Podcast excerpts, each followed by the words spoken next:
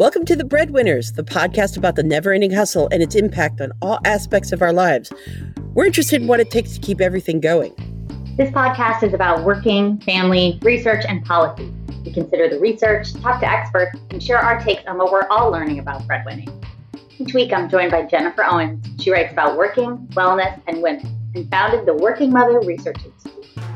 And I'm joined by Rachael Ellison. She is an executive coach and management consultant who works with companies, big and small, to design workplace policies that work for all employees. So, uh, Raquel, I have a new client for you. Okay. it's Basecamp. And oh. yeah, well, you know, they seem uh, they look like they're doing a little bit of rebuilding, and they maybe could use some some help with policy, especially around the DEI conversation. Yeah. Oh, yeah. So, for those of you who don't follow this sort of news all the time and go, what?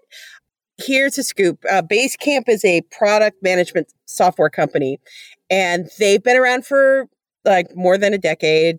And they had a meeting where they were, they had discussed like you know i don't know what it was a joke list of names of customer names they had come across in their 15 years of business where they you know like look at this silly name and the silly names had a lot of asian and african origin sprinkled among them and mm. this company had formed a new dei group that was very nascent. And one of their first things they called out was this company practice, maybe not so good. Like this yeah. is this is where we're not having an inclusive mindset when it comes to thinking about our customers, for one thing, let mm-hmm. alone each mm-hmm. other. And so in reaction, the founders were taken aback and they said, okay, we're shutting down that list, but we're also shutting down the diversity, equity, inclusion group and also no more talking about societal and political things at work. And oh, by the way, two thirds of the, the employees then resigned after a very tempestuous meeting when all this stuff popped up, where a lot of conversation around white supremacy and white privilege not really existing and just not a very inclusive conversation was happening. And people felt like they they just like no we can go somewhere else and work in a more inclusive environment. So all of which made me th- was thinking a lot about bringing your full self to work right and that your full self includes what you think about uh, issues in our society sure yeah and so I, I think a lot of companies are dealing with this i mean listen you have an incredibly homogeneous workforce, not only in terms of like, oh, we're all white or we're all women, but in that where it's the thinking, like we see the world all in the same way. Right. You know, those that I, I pin them over there. But for the those of us who are working in a in workplaces where there are many points of view, and to have a committee where that's the point is how do we bring everyone together? How do we recruit better? How do we, you know, I don't know, how are companies having these conversations right now? Because this doesn't seem like the right way to have it. No, no. You know, I think it's interesting. I think companies are, I think there is, in many ways, an opportunity right now to have conversation. Like, you know, I think that this is a conversation that is happening in a way that feels very different than what I'm hearing is going on out there. Yeah, yeah. Not shockingly, but you know, people are starting to have very honest conversations, particularly over the past year since the murder of George Floyd. Like I, I'm I'm seeing a real change in how companies are addressing and attending to specifically at the leadership level. Yeah. Issues around DEI. And so this just sort of comes out of nowhere to me in a way. I was trying to remember is their CEO is Jason Fried, the guy who wrote the Four Hour Work Week. Ooh, I don't know. I know he's written a lot of books about you know team management, but I'm I'm looking that up as as I vamp. well, you know, because what I what is interesting to me is like if you have a four hour work week, if that whole idea is like we really don't have to do so much work in the office, you know, like like it's you know, like creativity comes when it comes, and we have, you know, if you're if you're kind of giving this focus, if you're focusing on independence in that way, you know, around the work, right?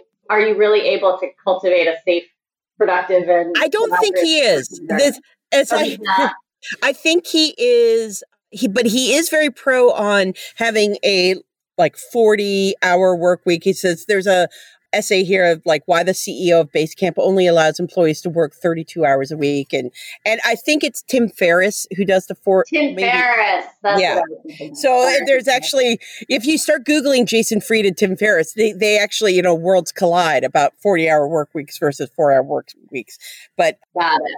But he is, you know, that's, that's what's oddly disappointing about this other than the you know the crux of the matter. But here's a guy who has been going out into the public and saying i think there are ways that we can work together better and here you know let's talk about it let's do it.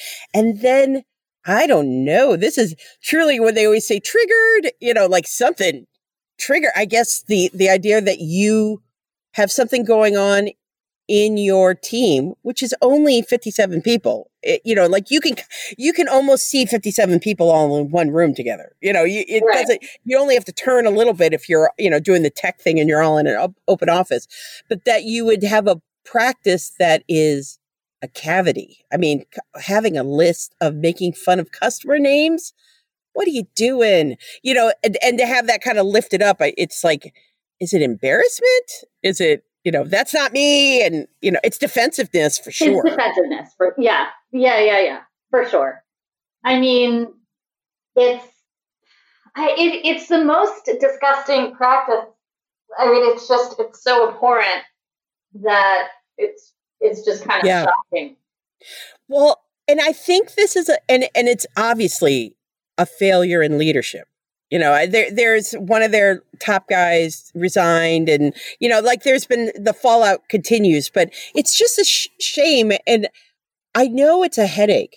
I mean let you just want to get the work done. Can't we all just get along? You know all that sort right, of stuff right. and it's like no uh, you know you have people on your team who are in pain you know right. and and who are bringing this forward. I don't know. I think might it have been dear podwife a moment to say, yeah, let's not, where did that, let's talk about why we started that list and how it, you know. Yeah, no. Right? Yeah. Yeah. Although, you know, I, I wonder, I think, I wonder if conversations are going there. Like, I think it's, I think when folks are, when I'm hearing about companies where they're having really honest conversations about DEI and really starting to expand the dialogue, like, I, I don't know if it's as easy for leaders to commit to not only expanding the dialogue but also being willing to own uh, you know own their own mistakes within right. the organization. And like i think that's a different level of accountability that is actually kind of a hard one to ask. Real hard. Like it, it, if you don't have it in you it's hard to say you have to do it right? You know like it you have to have a willingness. You, you can't force that on people. Obviously this guy you know and and it's the expectation gap that he expected that he was mr i'm making an assumption here but i'm sure he sees himself as what a great boss. I'm a great boss.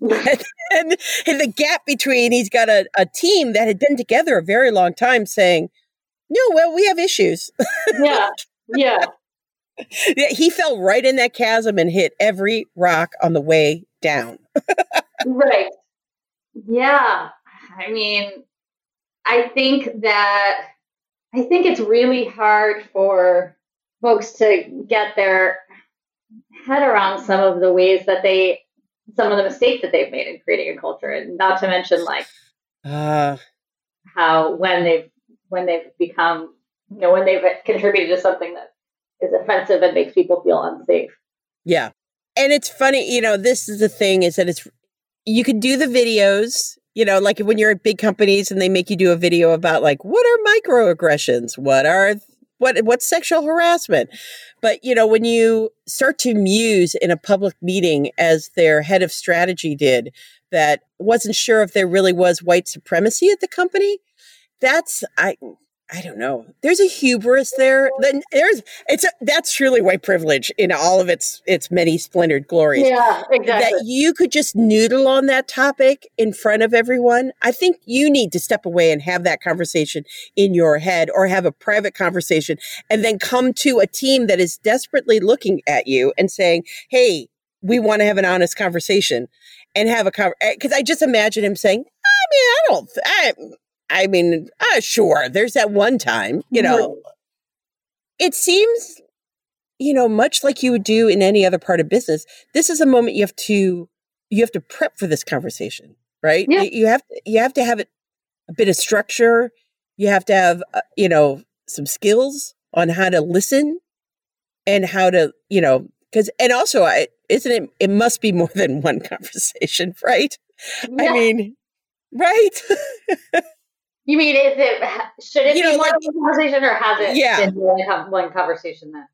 No, I think that in it, like if you were doing this as a leader and you were talking about these difficult topics, this is not a one and done Never type one exercise, right? Never one of them. I mean, you need to also be thinking about what are the many different ways, not just what is the one conversation that I need to explain away or justify or defend or whatever that's happening in this case, Right. whatever nonsense is taking place. But but also like what are the different what are the different avenues you have for having these conversations? What are the different audiences? What are the different collection of people within your organization, right? Like it's not like Right. you want to have all staffs every month where you're talking about this or you know you don't you want to have like subgroups of folks who are having conversations about this you don't change the culture by having a one and done conversation in a big group once Yeah.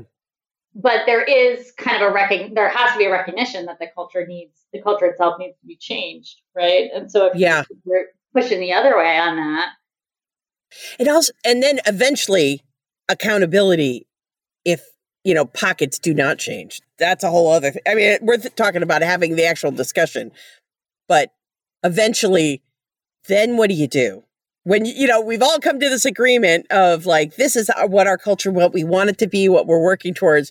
And then not only what to do when someone is antithetical to the culture, but how do you, you know, how do you react? How do you hold them accountable for matching the culture you're trying to become? right Because I've seen that way too many times. Mostly in the spheres of flexible work. That's that's where mine is, but in this area too. But what do you think about his? You know, then the flip side is you don't do any of this, and you just say, you know, there are no societal or political discussions no longer on our company's internal chat forums. I mean, is that, you know, like an answer like uh, work is work, life is life, you know, no integrating it at all. yeah yeah Yeah. I- that's, that's probably one of the more Draconian? and and things that I've I've seen. And I mean, I think it's just so interesting. You, we were talking about this a bit earlier um, before we before we started the recording, but just thinking about the tech culture and it is really supposed to be a place where where people can have these very you know Yeah. where you can bring your dog and drink your kombucha Yeah. Yeah. Right. And then you all go out and play what's the frisbee golf and you know like I, I don't know you do all those you know i'm young and my entire life revolves around work we don't want you to ever leave right and especially in the social media world we don't control free speech right and you know until it turns out that you know people want to say things you don't want to hear And- yes i so- think it, it's an industry that's growing up basically Oh, you know oh, like yeah, that's right? right? Oh, I see. Until it's people saying, "I missed what you meant." Yeah, it is an industry that's growing. I mean, it it is.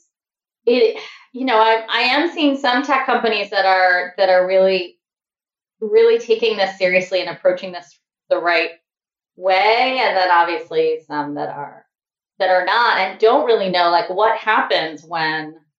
Did you ever watch um Silicon Valley? My TV references on the show. No, no, I, I couldn't I couldn't get past the first episode. But yes, those people annoyed me. No, well, but that's the thing, right? Like what you know, it's this. It, it really looks at the whole culture of like it's it's a play on Google and Facebook. Yeah.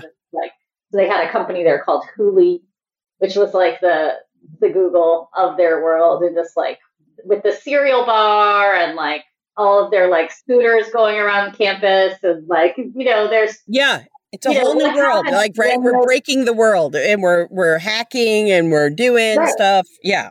But what happens when you know when those when those people start to build their lives and and start to like break out of the out of the the youth bubble the cereal bar bubble. What happens when Hooli grows up? I guess is well, and and also when you realize that your culture is way too leaning towards one type of person. You know that that whole yeah. Stanford white guy.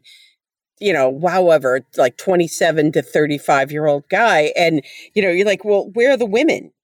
Where are you know anyone of color? You know, eh, like so and then you you go uh, eh, because it's very tactical you do try hard maybe you're bringing in people but then people who are different bring different points of view. And i think that's what's you know like see so we shouldn't actually have any diversity in our workforce.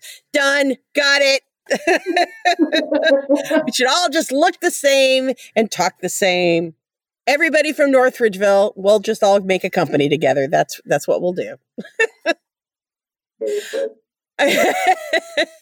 well, I th- so uh, what are companies are just like you must have be running into companies that are starting to have these real trying to figure out a way to have fruitful conversations about this to actually touch on their culture have to um, see people right? To actually see that they have you know a problem with something that's happening in their workplace yeah, you mean trying to, you know, am I seeing that companies are trying to acknowledge? Yeah. Yeah, you know, I think there's actually a group of people that I've been working with who are all, you know, within the big organization that I work for, like all of these small subdivisions leading, you know, diversity related conversations and efforts. And I think there's kind of a balance of like, you know, things like this, things like these sort of incidents, these kind of fire drills come up all the time, right? Mm. And dealing with those, you know, granted, they're not like, let's make fun of our customers' ethnic name. Right. Like, like right. cudgel kind of like, well, that's bad. You know, at least we're not doing that. No, but I mean, you know, some, you know, things will happen in organizations. Like there will be some something that happens between two people in a in a staff that hits the wrong note and, yep. and needs to be addressed from a DEI perspective. There might be a, a press release or a you know something that comes out that that offends certain people because of a certain words that that's used. Yep, right? that it's a, it's a constant learning process. You know that I did yeah. I didn't know, and I apologize. You know, so let's make it better. But and right, like also you have to be thinking about how do you not just respond to those one-off events, but how do you think uh, strategically right. about how to lead around diversity, inclusion, and belonging? So there's a book called Strategic Diversity Leadership, which we can looking across my room. we can link. Oh, I love it. When I always love when you start pulling books off your shelf. Like I just, I just have it. I just have it. It's right there. I think that you know, really helping the I think one of the analogies they use in the book is like, are you a cheetah or are you a wolf in the space of diversity leadership? We can we can oh, you. My God. So what do I want to be? I got, this is, wolf. Like okay. as in Abby Wambach's wolf pack, as in like, you know, you want yeah. to cultivate cultivate growth as opposed oh. to kind of like reacting and responding to crises as they come up. Right so but yeah i mean i think so i think what companies are doing is they they need to be doing both. They do need to be responding as these things come up but they also need to be thinking about where can we promote you know opportunities for having these conversations? Where can we source uh, people to come into our companies who don't look like the Hooli? You know yeah yeah. where you know a friend of mine who just took over dei at a tech company one of the things they're doing is they're developing a partnership with historically black colleges and universities to kind of, you know, that's a strategic move that they're making, right? Mm-hmm. Yeah. To build their workforce and through these kind of these pipelines and through these connections to these universities and colleges. I mean, I think there are different ways. I think there are ways to to respond to what's happening in the day to day, and then there are ways to, you know, to start conversations at multiple levels with multiple, you know, that have not just big groups, small groups, groups of colleagues who work together, groups of co- colleagues who don't work as closely together, right? Having starting to kind of change the the nature of conversation within your organization to be more aware, right? And right. addressing these these things that come up and taking kind of a strategic approach to to changing the way that the, the you know the composition of the organization. All those things yeah. And connecting people like up and down the ladder, you know, like so that this isn't all just horizontal conversations, but vertical conversations. Right. Too, right. That yeah. like, yeah, because this seems to be a part of, the, in this case, a bit of like, you know, why are they all talking about this or something? That's right. what it, it seems to right. be, you know. Yeah. So, well, I'm glad we're having the conversation there you go. We're always talking. So, well, you know, when they need a good workplace consultant to help them structure these conversations, they should give you a call. They should give me sure. a call. I'm right here. And I know so, we're doing it really oh, oh, a long time. Yeah, a long time. really doing it long time. Well, thank you for talking to me and thank you for joining us on the Breadwinners. You will find links to what we discussed in the episode description. Email us anytime at the breadwinnerspod at gmail.com or visit us at thebreadwinnerspodcast.com. Please remember to subscribe to our podcast and to rate and review it. Talk about it with your friends. It really helps us grow. And until next week, keep hustling.